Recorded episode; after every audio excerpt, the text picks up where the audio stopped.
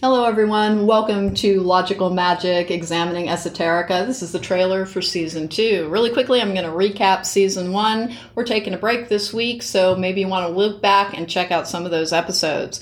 There are episodes on what to do at the new moon, what to do at the full moon, how to find the form of magic that is right for you, the key to manifestation, and then Jacob and I did multiple episodes on emotional wellness and emotional healing. We tend to discuss the psychological as well as the spiritual because things need to exist in the earthly format as well to be rooted in this reality to give you the best life experience that you can have.